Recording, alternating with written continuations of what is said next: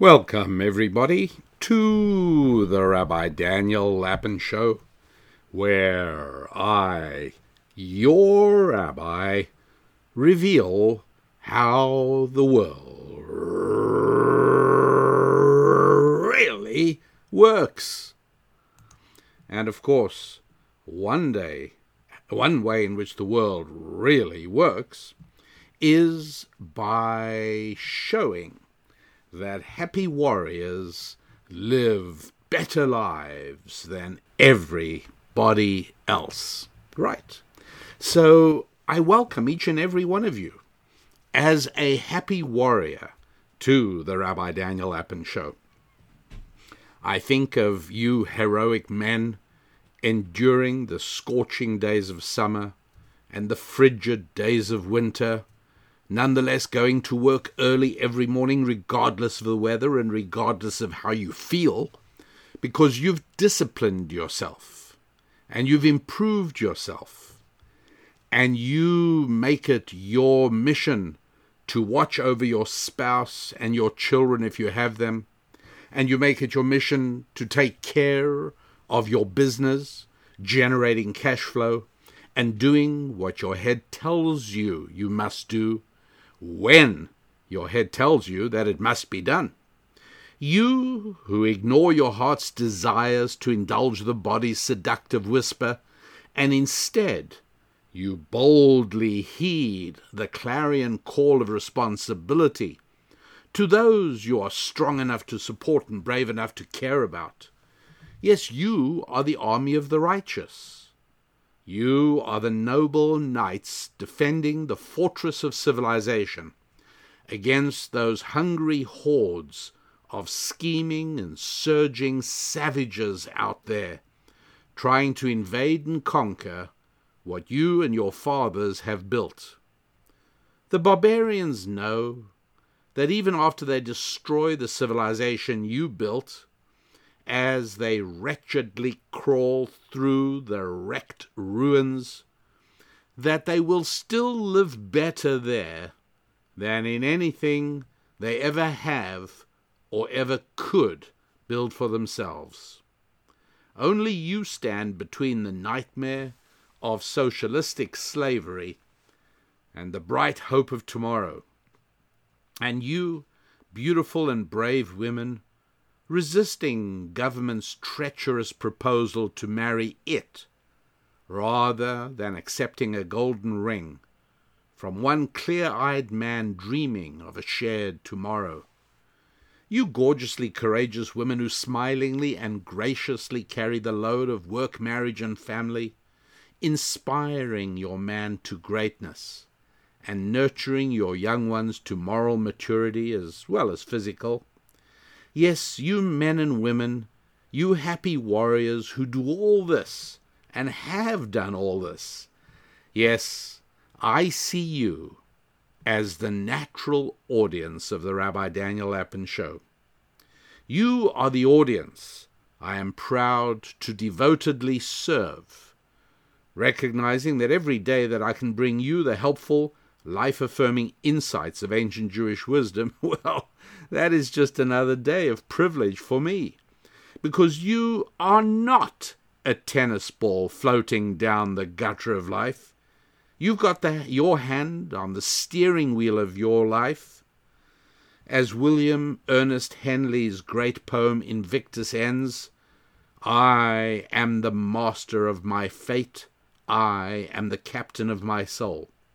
Because you are not tennis balls floating down the gutter of life, it is indeed my honor to serve you all, and my delight to welcome you to another episode of the Rabbi Daniel Lapin Show, where I, your rabbi, reveal how the world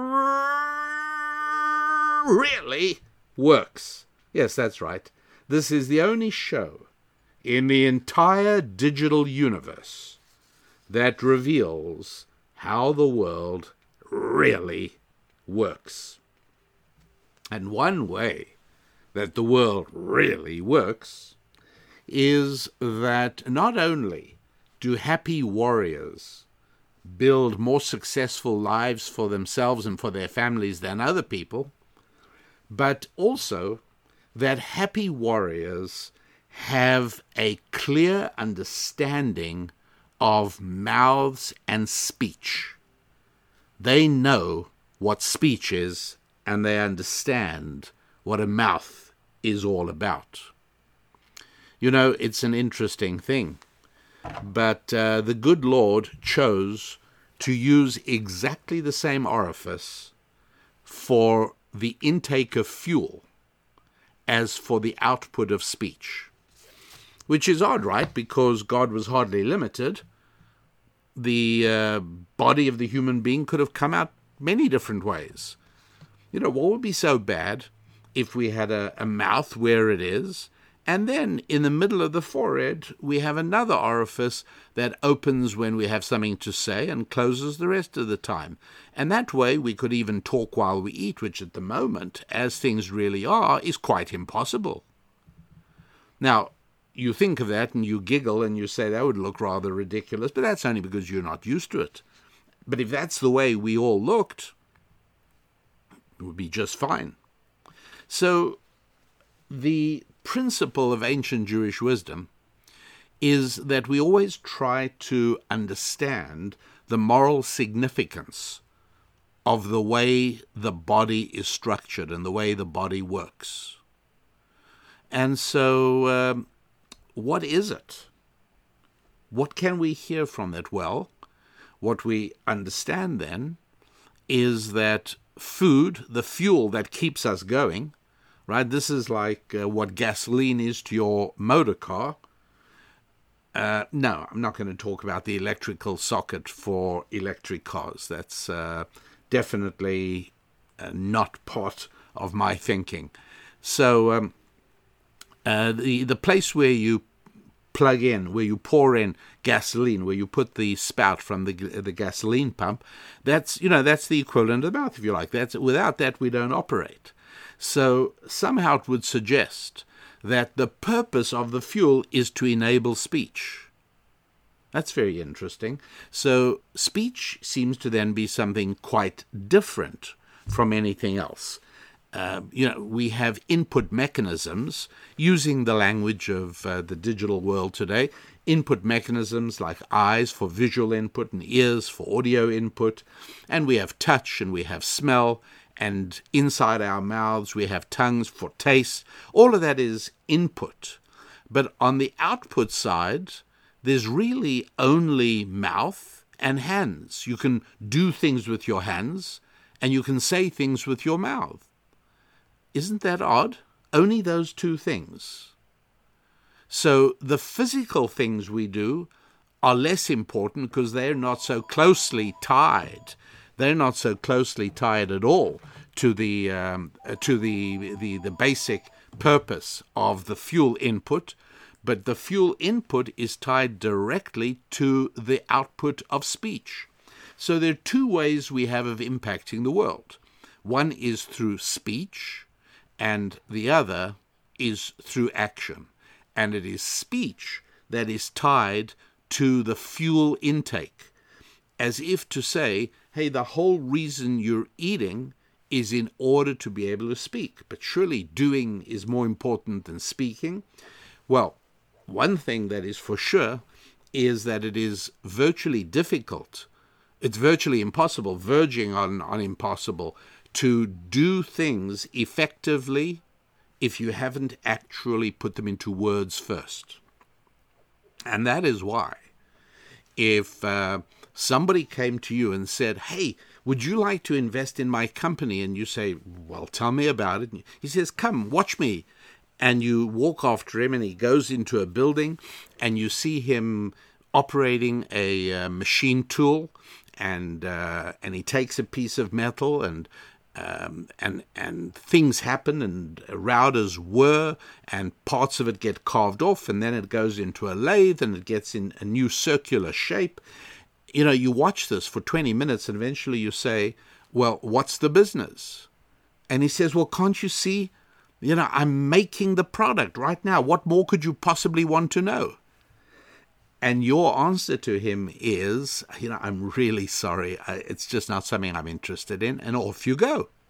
Whereas another person comes to you and he or she says, uh, I'd like to have coffee with you. I want to run an idea by you. And you sit down, and this person talks so eloquently and so articulately that in ten minutes, he or she has described to you a really exciting business idea. They've thought up a product or a service that really will help people and change people's lives for the better. And they figured out a way of delivering it, and they figured out a way of uh, of how people will pay for it, and they figured out the uh, uh, the the competition. And meanwhile, after twenty minutes there, you're virtually ready to invest some money in the, this idea because it's something you think will do well and you want to be part of it and you want to make a profit, yet you haven't seen a single action. All you've had are words. That's quite right. So a business plan is absolutely essential. And that's one of the reasons that I have written and spoken extensively, and many of you will have the books and the audio programs, Uh, whether it's um, uh, Thou Shalt Prosper, the book, or whether it's the uh, Partnership Power on the audio side, uh, or on many of these podcasts, you will have heard me say many times how important it is to write down the plans for the week over the weekend, meaning exactly the things you want to accomplish, and then to write down the specific things each day, and then to evaluate the day and write down how the day went at the end of the day. I've, I speak about this all the time.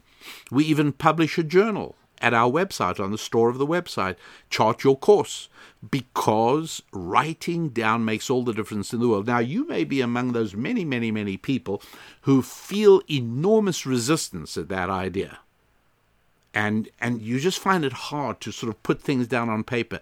It worries you. Maybe it's the idea that it's a commitment and you don't want to tie yourself down and you don't want to restrict yourself, because once it's written down, you're going to feel like a failure if you don't finish the things at the end of the day. There are a lot of reasons like that why many of us experience extreme uh, pain at writing down the things we are to accomplish. But with any life experience at all, you know that without words, there is no effective action. It just doesn't happen. And that is what's so absolutely fascinating about the mouth. Now, just to put one more thing into perspective, yes, there are primarily two ways we have of impacting the world: words and hands. But obviously, the most powerful way of impacting the world is by bringing a child into the world, right? But you knew that. And then shaping that child.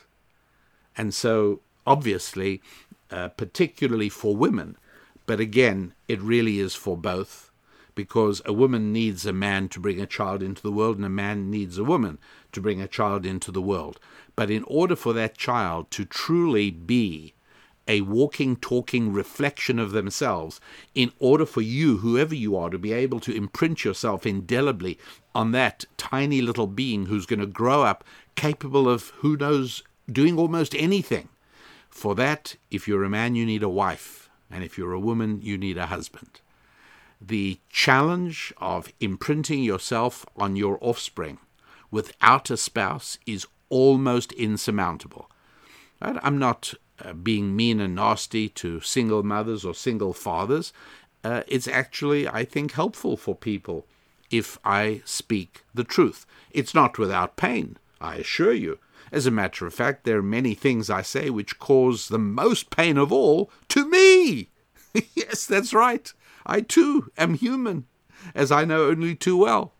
So, of course, uh, saying the truth cannot be in any way diminished, particularly helpful truth, by the fact that, yes, it will cause some pain. And I do understand that, obviously. But uh, the mouth, hugely important. And as a matter of fact, here is a difficult question, and again, not to cause any pain whatsoever, but um, you know what, I don't need to keep going with these caveats. Uh, you know, it's uh, it is what it is, and you as a happy warrior, I know you can handle it. Uh, but I'll say it, and that is that, uh, think about it, what is it ultimately that distinguishes rape from consensual intimacy? Wouldn't you agree that it is speech? Right? What has happened between the time that a man spots a woman across the room and he says to himself, I want that woman in my life in every possible way, and them standing beside one another in front of a congregation and a minister, and in the eyes of God becoming bonded to one another? What has happened in between? And then comes the marriage night and they are together. Why is that okay? But if, had he acted five months earlier on his first sighting, it would have been rape. What's happened is speech. There have been hours and hours and hours and hours of talking going on between them. So it's a hugely important thing. What distinguishes a bloody war from diplomacy and debate? Well, again, it's speech. And so this is something very important, because not only must we realize that your mouth is your most important organ for social connection, but it's also your most important organ for creating revenue, for making money. Unless, of course, you are a swimsuit model, and in that case, everything is different. But for the rest of you, right, I'm having tried to become a swimsuit model at one point. I'll include myself in that category. But uh, as I've often told you, uh, I was rejected, and that was what persuaded me that anti-Semitism is still rife in, uh, in the uh, modeling industry. There's no question about it. And so uh, if you're not a swimsuit model, well, then your mouth, your ability to speak becomes hugely important. And you've got to realize, and I'll explain a little more why it is, that even if you are not in a talking profession, you're you're an engineer. And uh, and and I was that, I must tell you, my first few months in that field were so miserable that I asked to be uh, uh, moved, I asked to be reassigned to the sales side of the international electrical conglomerate that I had the honor of serving. And uh, because I couldn't stand being in a lab all day with nobody to talk to and nobody to talk to me. I wasn't able to do it. So I gravitated very comfortably and naturally to the sales and marketing side. And, and that was very, very comfortable for me. So, uh, but if, even if you're not in that area, if you are in the engineering side, uh, the extent to which you are promoted, the extent to which you get offered new jobs, the extent to which you're able to generate excitement at your project, all of those things heavily dependent upon your use of your mouth. It's really, it's really amazing. And what's also important to realize is that uh, we all exercise, don't we? We exercise our arms, we exercise our legs, we exercise our heart. You do cardio exercises, we exercise our torso and our core muscles. And many, many people uh, know a whole lot of, about that. They know how they're exercising and what they're exercising. And um, what do they not exercise? What nobody sees. I shouldn't say nobody, because many of you happy warriors have told me that you have followed these teachings that I've presented elsewhere. And uh, and so some of you do. But what do most people not do? They exercise arms and legs and everything. But the speaking ability, the muscle for communication, that they don't speak, they don't exercise very much at all. And uh, the truth is that for happy and successful living, you need to exercise your physical body, but you also have to exercise your spiritual. And one of the most important parts of our spiritual being is our ability to communicate. And when you develop your ability to speak properly, when you develop your mouth muscle, when you reach greater fluency in communication, not only do you find that you are speaking more effectively, but you are also writing more effectively. And again, hugely important, both socially, when you can write a fine letter, but also very much in terms of business. When you can write a sales proposal, when you can write a, a report, when you can write a business idea or a plan, all of these things flow from the mouth and from speech. And these are predominantly spiritual capabilities. And that's why it is that uh, in Genesis chapter two, verse seven, the words are, "And the Lord God formed the man, dust from the earth." And then comes this peculiar few words, "And he breathed into his, into his nose the spirit of life." But he was already alive. And we know that because the same term, formed, is used for forming the animals, only twelve verses away. And so the act of forming is to make him alive.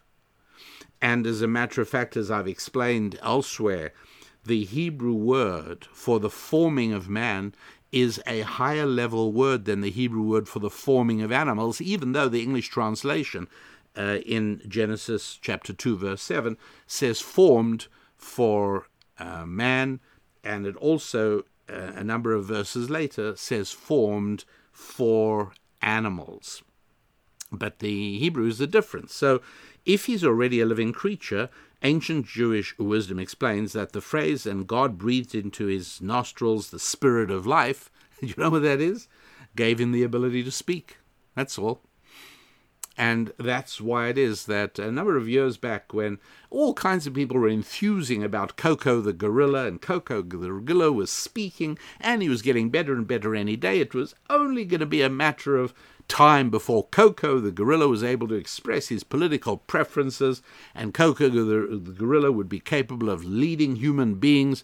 And at the time, it didn't take any great wisdom to be able to say, "You're all dreaming. That's never going to happen. Koko the gorilla is not doing anything. You're certainly projecting certain things onto him, and you've decided to interpret certain perfectly normal and natural gorilla-like activities he engages in as speech." But it isn't, because these words indicate that the ability of speech, the, the capability of speech, was something given uniquely to human beings. Do whales and dolphins communicate with one another? Obviously. Do bees communicate with one another? Obviously. But it's always about basic things. Bees do not hold symposiums on the dressing and clothing style of beekeepers. And uh, whales do not have convocations to discuss the proliferation of Japanese factory fishing ships, right? They don't. How do I know? Trust me. Uh, I don't often say that, but on this one, you can go ahead and trust me. So, um, so here's the thing. Look, um, I have negligible artistic talent. Negligible. And uh, I think the same is true for Susan as well. Neither of us have any native artistic talent. Um, but we neither of us was even able to sort of sketch in, in anything other than terms that were indistinguishable what children, from what children did in kindergarten. Um, but, you know, what happened is on one summer vacation, oh, which we're not going to be doing for several reasons this year. Uh, on one of our boating vacations, uh, Susan particularly devoted some time to learning to write, to draw. And she got books that she brought along, and we were fascinated because little by little, it showed us how to draw a perfectly acceptable flower. And it was like, there was no way we knew how to do that. And then several flowers together, and then some basic animals. And like anything else, including making omelets, something that appears unattainably magical becomes quite doable if you have the know-how. And so, look, I'm, I'm never going to be able to be an artist. I'm never going to be able to make any money at all from drawing or painting. But uh, I will probably be able to sketch acceptably. You know, so if uh, if the, uh, the the guy at the airline's office who lost my suitcase asks me what it looks like, I won't even have to uh, look at the chart. I'll take a piece of paper and do a picture of my suitcase, and, and it'll be fairly decent. A whole lot better than it would have been before I started thinking seriously about improving my ability to draw. Now, uh, does everybody have to become Uh, a great orator? Does everyone have to become a great speaker? No, of course not. But we can all become better than we are. How much better? Well, I think the measure that I like using is that you should be able, with, with preparation, I'm not saying necessarily on the spur of the moment. It, I don't know too many people who could get up on the spur of the moment to give a speech, certainly not me. But uh, with preparation, to be able to get up and give a five-minute toast at your cousin's wedding that sounds heartfelt and warm, and it makes people laugh, and it adds joy to the occasion. And it is not focused on yourself, it is not narcissistic, but you bring joy to the bride and groom. Uh, that is a level of effective communication that each and every one of us should be able to reach.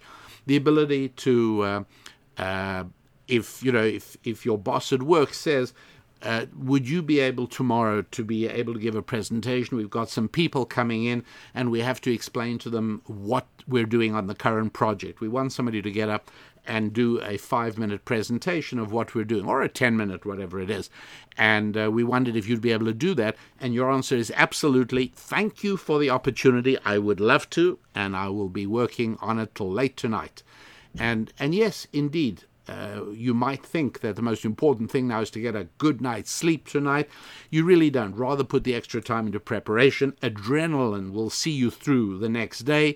The speech will be terrific, and then you can catch up on sleep the next night. But you know, that level of effective communication is something we should all be able to teach ourselves and uh, and give ourselves the ability to do. And um, and you should be able to completely put away the absolute terror that public speaking is for so many people, but not for you, because you have seen the importance. What we can do with our hands is hugely important, but what we can do with our mouths is magnificently unlimited. So uh, everything you do, no matter whether you are indirectly in sales or directly in sales, indirectly, I mean even if you're an engineer, selling yourself is something we each and every one of us do every day. If you're a teacher, teaching at a university or a college or a school, or what, where, if you're teaching, my goodness, what could be more important than your speaking ability? Not a whole lot, right? Uh, if you are selling goods and services, the impression you make on other people is first of all visual, but the very next part of it is how you sound. When you quote your price, people are unconsciously listening to how you sound. Do you sound upmarket or downmarket? Does the price you quote, is it matched by who you are? And we measure who you are by how you sound, the things you say and how you say them. They certainly do look at your deliverable, the, the, the goods or the services you're providing. And they certainly do look at how you appear, no question. But the way you sound is very, very important indeed. So let's take a look at some of the things that you should say and some of the things you shouldn't say. Let's talk about some of the things, the technical aspects of speaking, because what I'm hoping to do is very much hoping to inspire you to write down a solemn and serious commitment to yourself to improve your communication muscle, improve the way you connect and communicate, and to then actually set about doing it. So some of the technical things. Well, first of all, the sound of your voice. Very few people realize that you can actually change the sound of your voice. Not without limit. You know, if you have a falsetto voice, you're not going to become a baritone. That's not going to happen. But you can certainly make sure you stop squeaking and that you no longer speak in a falsetto that disturbs people. Uh, ridiculously extreme example. But everybody can improve their ability to actually how you sound. And that's number one.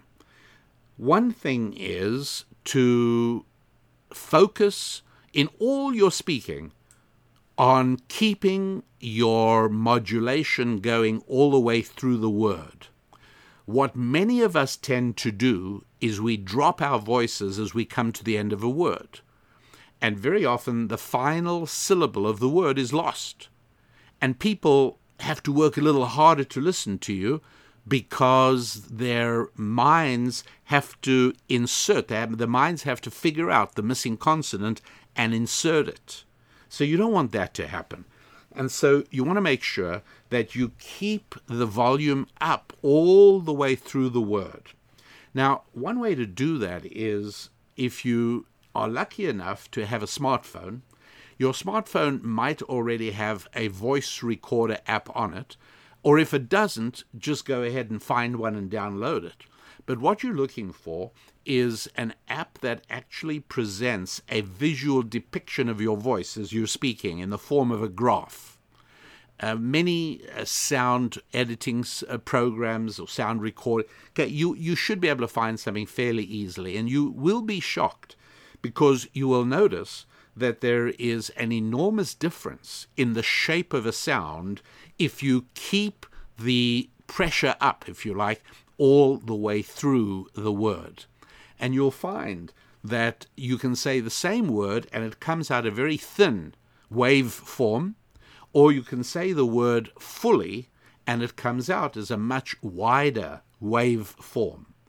Obviously, it takes more energy to speak that way. Literally, it does. It's harder to speak that way. And that's one of the reasons that we automatically devolve downwards into the lazier form of speaking. Uh, but if you catch that, it makes a huge difference in how you sound. Another thing is speaking from your diaphragm, from your stomach, and not from your mouth. Again, it's easier, and so we our bodies always take the lazier, easy route. If we give them any choice at all, that's what they do, and they try and uh, speak from the mouth. You will get a much better sound if you push the air out all the way from your stomach. If you put your hand lightly on your belly button while you're speaking, you will be able to feel quite easily the difference between pushing the air out from your mouth or from deep down in your stomach, or your diaphragm probably more accurately. But uh, at any rate, um, you know, now don't do these exercises on the train or on the bus to work in the morning because you'll attract extremely odd glances from people. Uh, you either need to be with a very trusted uh, companion or perhaps just by yourself. But um, those are some of the things. And by the way, these aren't the last words, but I, I just want to give you an idea of some of the things you can do. Obviously, if you get committed to really improving the way you sound, well, you'll probably go out and get some books. And there are some very good ones. There's also rubbish out there, as there always is. So be careful not to waste your precious time Um, on something that isn't really going to give you the information you need in order to sound more authoritative, compelling, and and just easier and more pleasant to listen to. So those things are uh, certainly very important. And also, uh, very important is vocabulary. And I've spoken extensively in the past. It is also uh, very much in uh, my books, information on how to change, how to improve your vocabulary and how to expand your vocabulary. You really do need to do that. That's critically important. Again, it doesn't mean you need to be able to go on a quiz show or be able to solve every single crossword in, in the daily newspaper. Uh, but an expanded vocabulary, very much and very, very important. By the way, on a deepest level, it is frustrating for human beings not to be able to adequately express themselves. And I'm sure, like me, you've also had many occasions when you find yourself grasping for precisely the correct word to use, and it just doesn't come, and it's so deeply frustrating. Um, it is possible that some violence comes from the fact that so many young males today do not have any means of effective communication. There is a heavy dependence on obscenity and swear words, and uh, there is inadequate education to provide a satisfying mode of expressing themselves. And violence, again, if you're not going to use your mouth, you use your hands. We're back to that connection between mouth and hands again, where being able to use the mouth is critically important. And in fact, even if ultimately you have to use your hands, either in battle or in creativity, having it mapped out with words first can very often make the difference between triumph and defeat. So please, um, I, please do think very seriously about these things, because they are things that will make a huge difference in the important parts of your life: social, family, and finance. Um, speaking to God, of course, is uh, much different, because God has a much better sense of what you're trying to say, maybe than even you do yourselves, and that's something we've all realized. Now, having spoken about some of the technical aspects of speaking, let's now go to the things we should never say. Now we should explore what are those things that we should not use our mouths for. And why am I choosing to, first of all, discuss the negative, the things that we would be best off not using our mouths for, rather than the things we should, which I'm going to do next? And the reason for that is something I've discussed in the past, and that is the principle that in the area of improving ourselves, in the area of making ourselves more than we are and bigger than we are, getting rid of bad habits is the first step. And only after that does it make sense to explore acquiring the desirable characteristics. And it's one of the reasons that uh, in the book of Psalms, King David says, "Turn away from evil and seek good." He doesn't say seek good and turn away from evil. It's much better to first of all turn away from evil and then work on seeking good. Um, if you've got some bad habits you're trying to get rid of, there are also some good things you're trying to acquire. Um, get rid of something bad first, and that fills you with great and unshakable resolve for achieving uh, the next level. You know, let's say uh, you want to lose weight. And I, I'm not picking on that one, but uh, it's just an easy example. And um, and you think to yourself, I've really got to start uh, working out. I've got to do forty minutes of cardio exercises every day. Sounds like a lot to me, but okay, that's what you decide you got to do. And um, the good news is you can be listening to the Rabbi Daniel Lapin show while you're doing it. Oh, that's good. Well, that, that makes sense. forty minutes is something that'll pass in no time at all. Um, but at the same time, you also know that you have this consistent habit of uh, heading to the refrigerator um, late at night you know, you take a little nap and you wake up hungry at two a.m. and you head over to the fridge, where you always make sure to have a carton of a few chocolate cream eclairs residing there. And uh, I picked chocolate cream eclairs because I think they could almost get me to get up at two in the morning and go to the fridge. But uh, there they are, and you think to yourself, you know what, I think I'll first start forty minutes a day of cardio, and then I'll gradually get used to the idea of not going to the fridge. In general, your quest for a healthier body will be more effectively reached by, first of all, stopping the nightly pilgrimage to the refrigerator, and only once you got that under control to then actually pick up on the exercise. So let's talk, first of all, then about the uh, the negatives, the things you shouldn't say. Okay, you know the rule that in the Lord's language, in Hebrew, whenever one word seems to have two meanings, those two meanings merge together, and we only actually obtain the ultimate meaning of that word when we do merge what apparently are two separate meanings together until they form some kind of new reality.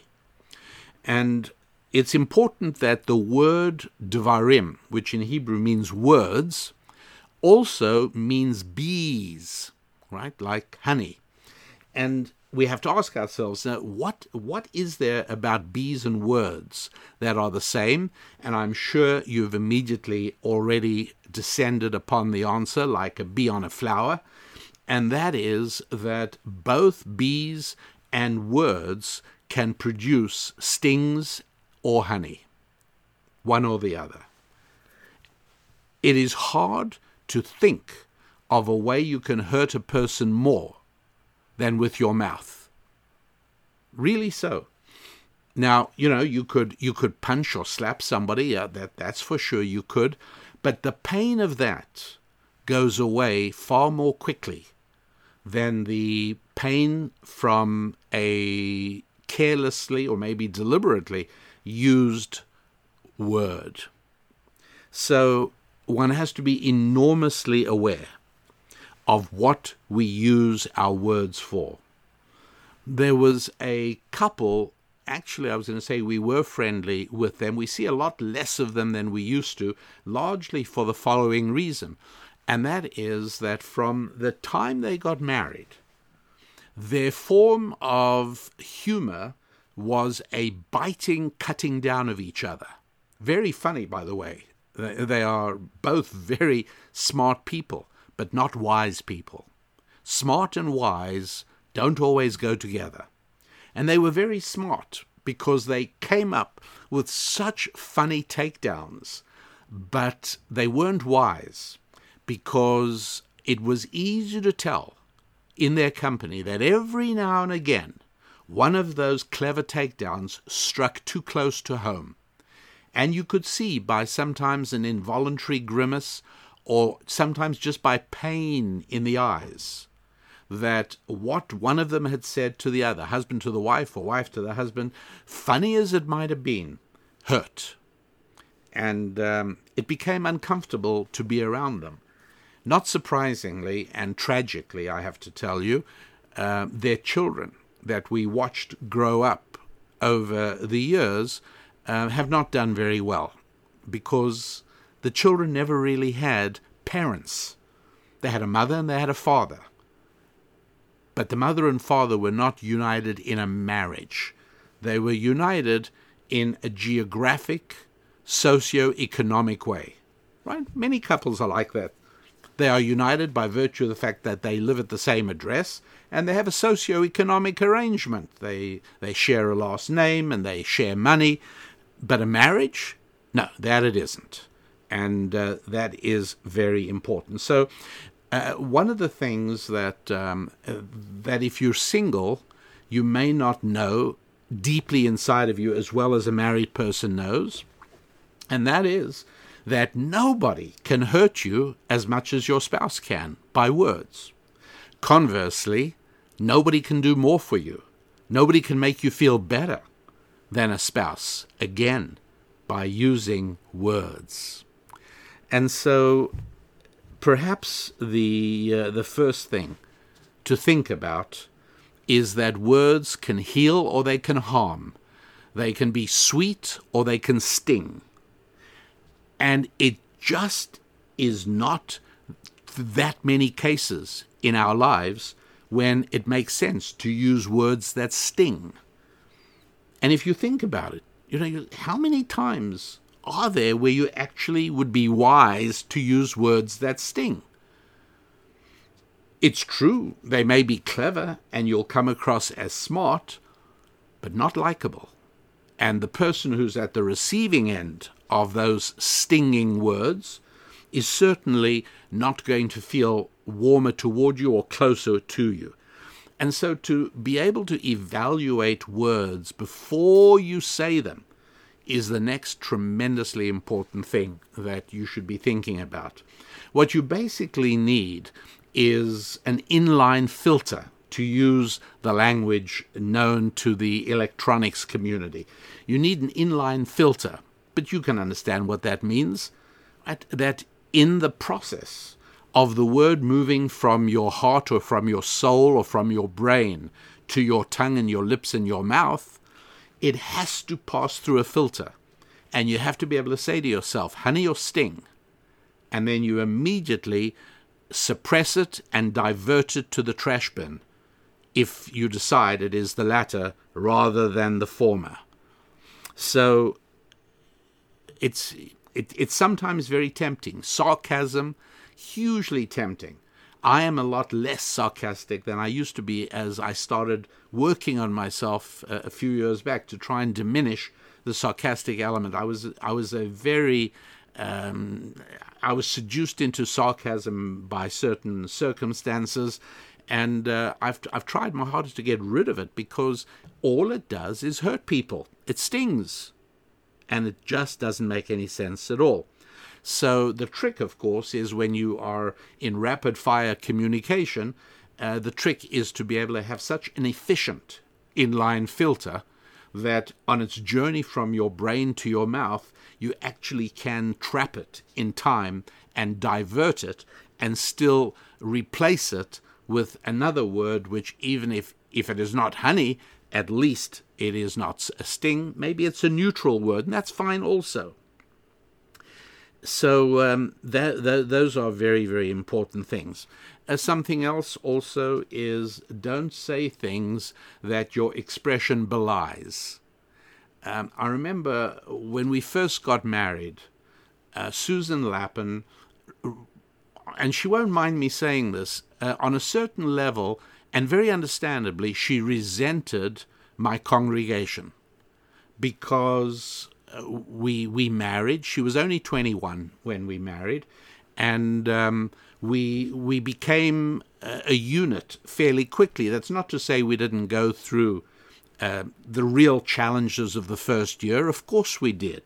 But uh, at the same time, I was very devoted to my congregation. Not, not surprisingly, it was a wonderful congregation made up of wonderful people. And my, I think my closest friends to this day are still people who were members of Pacific Jewish Center in Venice, California, uh, a few decades back.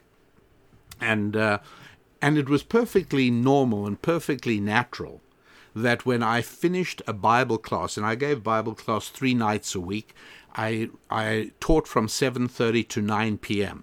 And by the way, what's, what's interesting to note is that the audience was accustomed to listen and concentrate to nothing but me talking for ninety minutes. They were extraordinary people.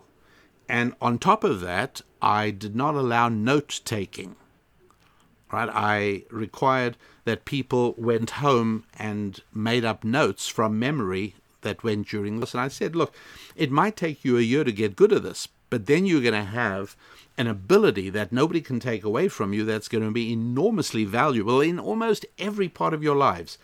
Uh, so get rid of this notion that comes from the university system that you're busy scribbling away in a notepad while the teacher is talking. Don't do that, because listening in a focused kind of a way to me is much more important than taking notes. You can't do both at the same time. That you must know. Don't for a moment believe the nonsense that you are listening better because you're taking notes. No, you're not. You're trying to do two things at once, and the good Lord unfortunately decided to create us with no ability to multitask. Now, you can try and do it, but you just end up doing neither one very well, and the, the uh, attempt deducts about twenty or fifteen I Q points from most people, just uh, not permanently, but while you're trying to do that. Does not work. As anybody who knows who tries to do uh, email during a meeting, you either do them both badly or you do one badly, but you certainly don't do both things well at the same time. So uh, people used to really listen, and when they got home and started, not everybody, but many people then did try and take, write down notes of what the class had been. And by the way, when we left the congregation to move to the Pacific Northwest and embark on broadcasting and uh, and writing and uh, the American Alliance of Jews and Christians, um, we we had a farewell, and one of the most beautiful gifts I got was from a young couple. He's a, he was a lawyer, and uh, she was, I think she was a wonderful housewife, uh, mother and wife, and they gave me their set of notes, or maybe it was a copy of it, of several years of my class. And it was an extraordinary piece of work, extraordinary, uh, because it was all done that night from memory. Anyway, why do I tell you all this? Because it was very common that when people got home, it might have been ten, ten fifteen, ten thirty, they're busy writing down their notes and they couldn't remember something. So they would think nothing of phoning me up. And so my phone would ring Um, from ten thirty to midnight as people wanted to clarify on things. That, and I felt it was a privilege. I thought it was wonderful that people's devotion to the Bible study was so deep that they wanted to clarify points, and I was only too happy to be available. Well, that was while I was single. And then I got married to Missus Lapin. And she, in a way that was one hundred percent correct, And and I was was too blockheaded and rooted in my bachelor ways to even understand this by myself. She said, no, by the time you come home, right, you, the class finishes nine thirty promptly. You still stand there and talk to people and answer questions till ten o'clock. We get home ten fifteen. That's when we sit down for a light dinner because you don't eat before a class. And uh, and that that's our time from then onwards. It's ours. Uh, my next class began six a.m., and I used to do counseling from five to six. So there wasn't even that much of the night left. She said, that's our time. And the phone would ring, and she would answer it, but her voice would uh, make no, leave no doubt whatsoever as to what she thought of the person calling. And so I said to her, I said, "Look, Susan, I'm gonna, I'm, I'm gonna work at the at the uh, supply side. I'm gonna stop the calls coming. But until then," this is when I finally understood she was absolutely right. Uh, but until then, we're the rabbi. You have to answer warmly. She said, "Well, I, I don't, I don't feel warm." And I said, "Yes, I know." She said, "Well, tell me what to say." I said, "No, that doesn't work. What you need to do is, as the phone starts ringing, spend three or four seconds putting a smile on your face. I know it's not going to be easy because you are irritated that they are ringing. Uh, put a smile on your face and then answer." And of course, anybody who's tried this knows you sound quite different, even over the telephone, when you have a pleasant expression from when you don't. And uh, and so this is another area that is worth paying attention to, and that is make sure that your words match your expression, or better yet, make your expression match the way that you want your words to sound. So try and control your face. Many people have uh, surprisingly inactive faces. Other people have extraordinarily expressive faces, and many of them make a lot of money acting on the stage or in movies. Uh, but they're also ordinary people with wonderfully expressive faces. And, and you know, when you've been at, at a party or a social gathering with somebody like that, that person, she, he or she is almost magnetic because their moving faces are really very exciting. And you know, don't you, that our eyes are almost always drawn to movement. And so when a face is completely immobile, it almost looks as if it's been Botoxed into utter immobility and been paralyzed into a locked expression. You know, it's just, you, you just aren't looking at that person the same way, and you don't you don't listen to the person the same way. But when the expression is is dynamic and keeps changing and it, it matches what's being said, it's almost irresistible. Magnetic is the only word I can think of. And so very much a part of speaking effectively is also making sure that the expression is going along with whatever else is happening. Um, so uh, please be aware of how vulnerable your spouse is to the words that you utter. Another thing is um, being careful not only of what you say, but to whom you're saying it. Betraying a confidence is a huge problem. A huge problem. What's an example of betraying a confidence? Um, when a uh, husband talks about his wife disrespectfully to other people, whether she's there or not, even if it's in a joke, you know, and, well, it depends if the old ball and chain will let me go with you on Wednesday night. Um, that doesn't make her feel good. Or when a wife speaks disrespectfully about her husband. A huge problem. That is a massive problem in the marriage. You're just looking at a surface flaw. But I assure you that, like a tumor, its roots go way down, way down deep. And extracting that bad tumor is painful, but it has to be done, or it will kill the marriage. And so um, talking to your spouse is one thing. Talking about them is another. One of the, um, and, and here, you know, one of the things Susan is very careful about is that uh, I saw this one time, a, uh, a young woman um, who Susan was counseling and coaching, Um, wanted to talk to her, and this wasn't during a coaching session, this was socially. She wanted to talk to her about her husband, and she started saying things about her husband, and there were some other people around as well, and Susan stopped her immediately. You can't talk about your husband like that in public. What's the matter with you? Got to, it's out of the question.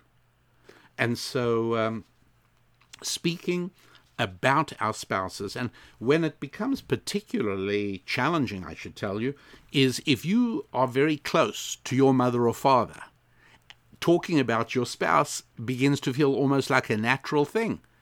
You know, your spouse says, well, how's so-and-so, or how's your husband, or how's your wife, or by name, and what if you are particularly frustrated? You had to hold yourself in for a little bit, because there's been something that uh, has been in the air between you. It hasn't been resolved, it hasn't been settled, and it's gnawing away at you. And now your one of your parents gives you almost an open invitation to let fly. Really, really bad to take up that invitation. Not something you really want to do at all. Now, here is what's so important to understand. And and perhaps this is the most important uh, point of this entire section of today's show. And that is, I want you to dwell on this, and I want you to absorb this until you not only believe that I'm telling you the truth intellectually, but you know that I'm telling you the truth. Even emotionally, you realize that this is true.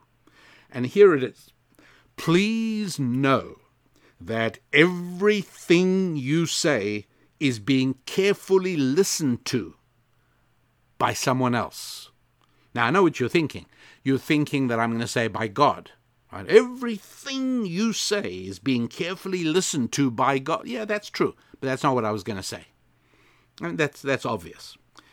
Okay, everything you say, day or night, twenty-four seven, is being carefully listened to by the government, the National Security Agency. Well, that may be true as well, but that's not what I'm talking about. So who do you think I'm talking about? Know that everything you say is being carefully listened to by your cell phone. That's probably true as well. uh, but it's also not what I'm talking about. Know that everything you say is being carefully listened to by you. That's right. Your ears hear everything that your mouth says.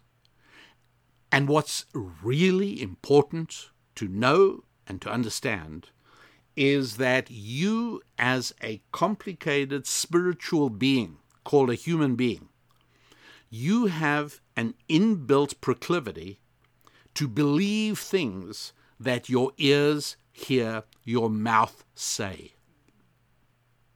So you cannot overestimate the potential damage you do to yourself by saying things you shouldn't say, because your own ears hear what your own lips, mouth, and tongue say, and your ears carry that message right into your soul, right into your brain. Not that those two are synonymous, but for some people, it'll be easy to understand if I say brain. For other people are okay with soul.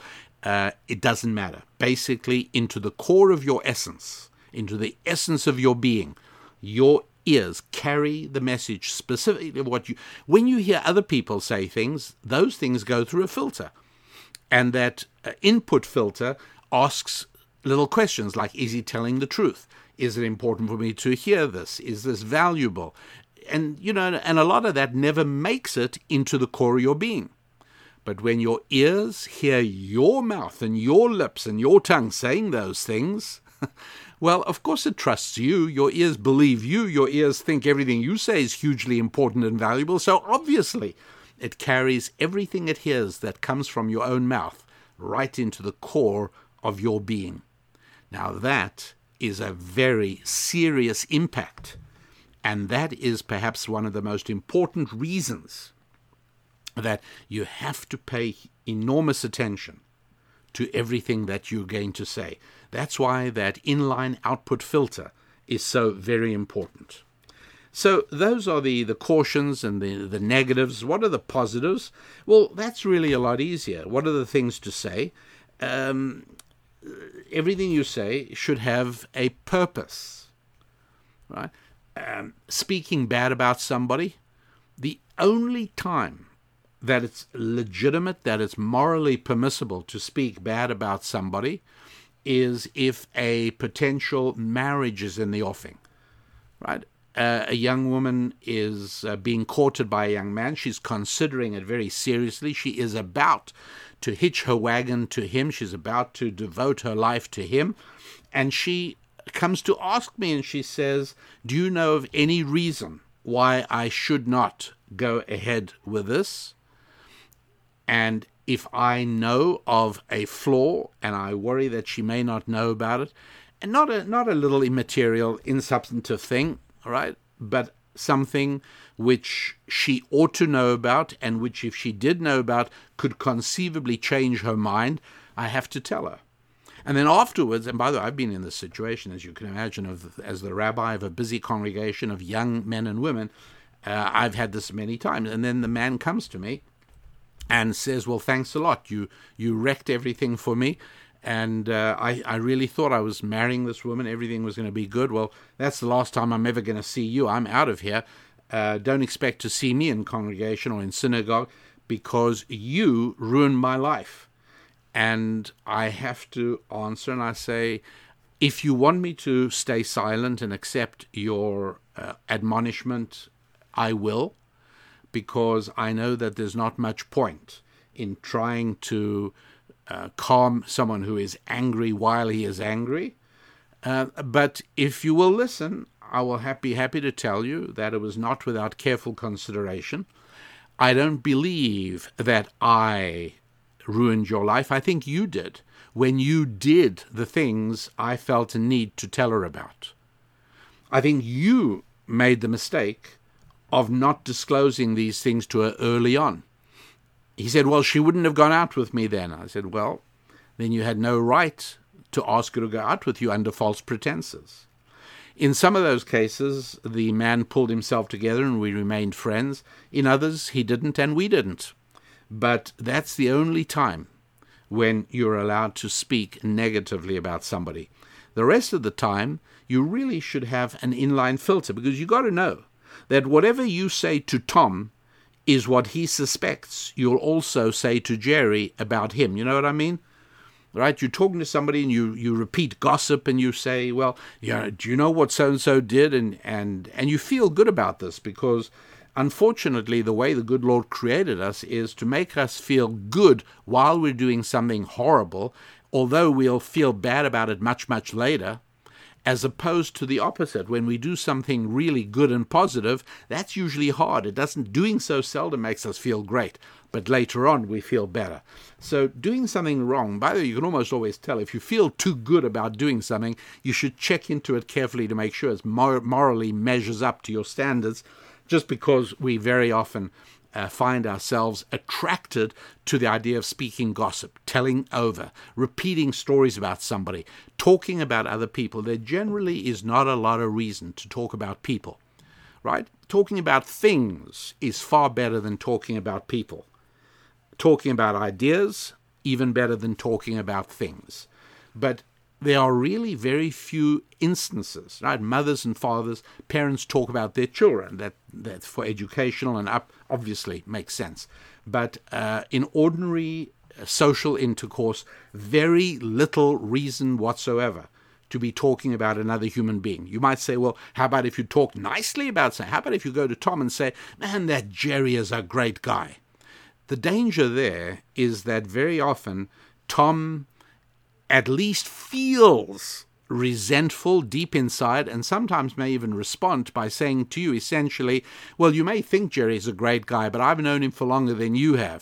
And now the two of you are off on a little gossip spree because Tom is now going to tell you all the things you didn't know about Jerry. So that's why it's even dangerous to say to somebody, oh, what a great guy he is, uh, because very often that stimulates a response which you don't want to hear. So uh, Bear, bear this in mind as well. Uh, um, uh, among the, the negatives, yeah, very much so. But the positive things to say, things that are encouraging and optimistic and uplifting. And you certainly have an obligation to the people you live with and the people you work with not to bring them down. You know, there are times when things in a society go downhill.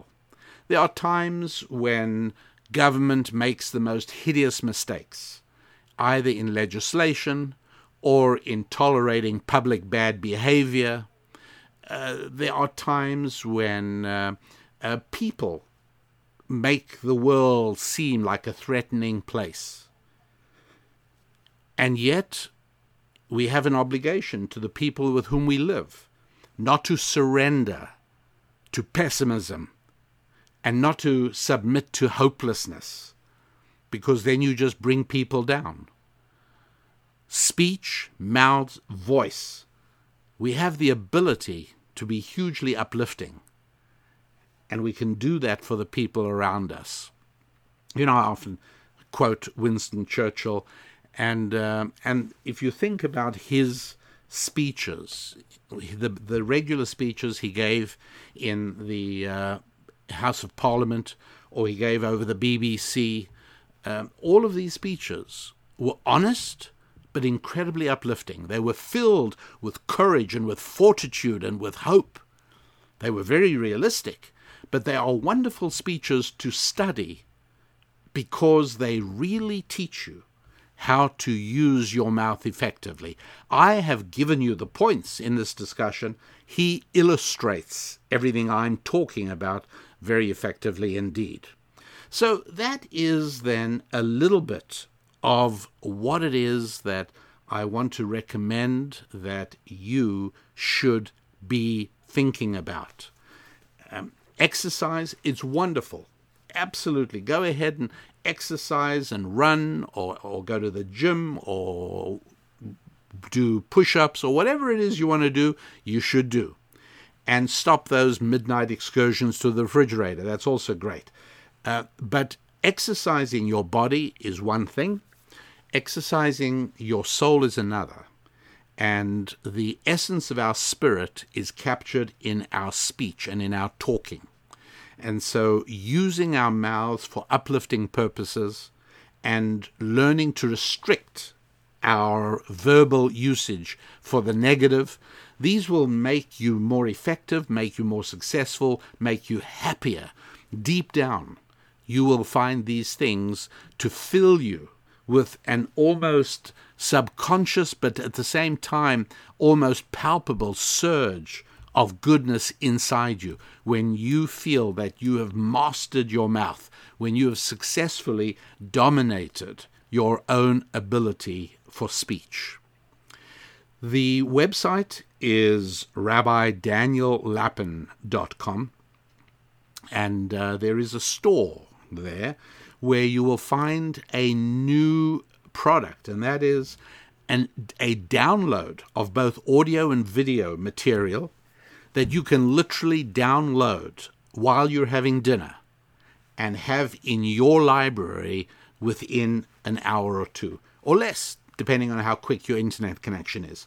Um, now, I had an interesting exchange with somebody. Um, I think it was on our Facebook page, Friends of Rabbi Daniel and Susan Lapin, but you'll pardon me if it's not there. I'm not absolutely sure. It was either, or else it was on our website, Uh, in in uh, one of the discussions we had, uh, but but somebody said, I really I wanted to recommend somebody to listen to your podcast, but um, I didn't have the ability to cut off the sale at the end where you talk about your product, and I didn't feel good about forwarding to it to somebody who uh, who would then be subject to your uh, promoting your products. And I then proceeded to explain to the person that he had been very badly and negatively impacted by the culture. The idea that somehow selling something is a negative, that somehow the fact that I am trying to get you to part with a few dollars is a negative. No, I'm not using force. Right? I would never point a gun at you and say your money or your life. I would never extract money from you by force, but money from you in exchange for good that I do you. And obviously, to be determined only by you, good that exceeds in value the amount of dollars that I am requesting for it. And if it doesn't measure up to that criterion, you won't buy it. That's pretty obvious. And uh, I tried to explain to the person that popular culture out there has successfully indoctrinated him into believing that there is something sordid about money. Do I want money? Of course I do, because every single dollar proves that I've brought value to another human being. Otherwise, why would you have given it to me? So there's there's nothing shameful about advertising. There is nothing uncomfortable about showing your wares. There is nothing squalid about telling people how you can improve their lives. All of that is good, and that you should feel totally comfortable forwarding this podcast, this entire show, along with what I consider to be the very valuable and important sale at the end. Yes, it shouldn't worry you in the least. So head over to rabbi daniel lapin dot com. Look at the, by the way, you can do a lot of things. You can contact us uh, through that website. Uh, you can comment on something that has happened, um, usually things we're speaking about in our weekly mailings. You can subscribe to them as well. Thought Tools, Susan's Musings, our Ask the Rabbi column, and you'll find a very interesting and lively Uh, conversation going on in the comment section after every particular uh, episode of whichever column it is. So all of that, but also you can go and see what we have on offer. You can take a look at those products and resources which might d- dramatically improve your life or the lives of people you are close to who will receive it through you. Now, if it doesn't do that, then it doesn't do that, right? No harm, no foul, no problem. But I would be remiss in not telling you about them. So uh, what we've done is we've bundled together all our audio and visual products, not the books, right? Because you get them separately, not the physical books, but all the audio and visual products, videos and audio programs or have been packaged in a download, one particular package, if you like. And we've never done that before, but by all means, go along, take a look at it, and you might find, particularly if you're spending forty minutes a day doing cardio, well, then you will definitely be happy to have so much audio material that you can listen to at your convenience while you exercise. So all of that's at rabbi daniel lapin dot com. And that, my friends, you happy warriors, every one of you, all of us together, the band of happy warriors, thank you for being part of the show. Thank you for promoting it. Thanks for exposing other people to it. Yes, even with the odious sell at the end. Uh, thank you for telling other people about the show and helping to spread the listenership as widely as you have been doing. I deeply appreciate that. I want to wish you, till we're together next week, a week of great times with your faith, with your family, with your physical fitness, with your finances, and with your friends. I'm Rabbi Daniel Lapin. God bless.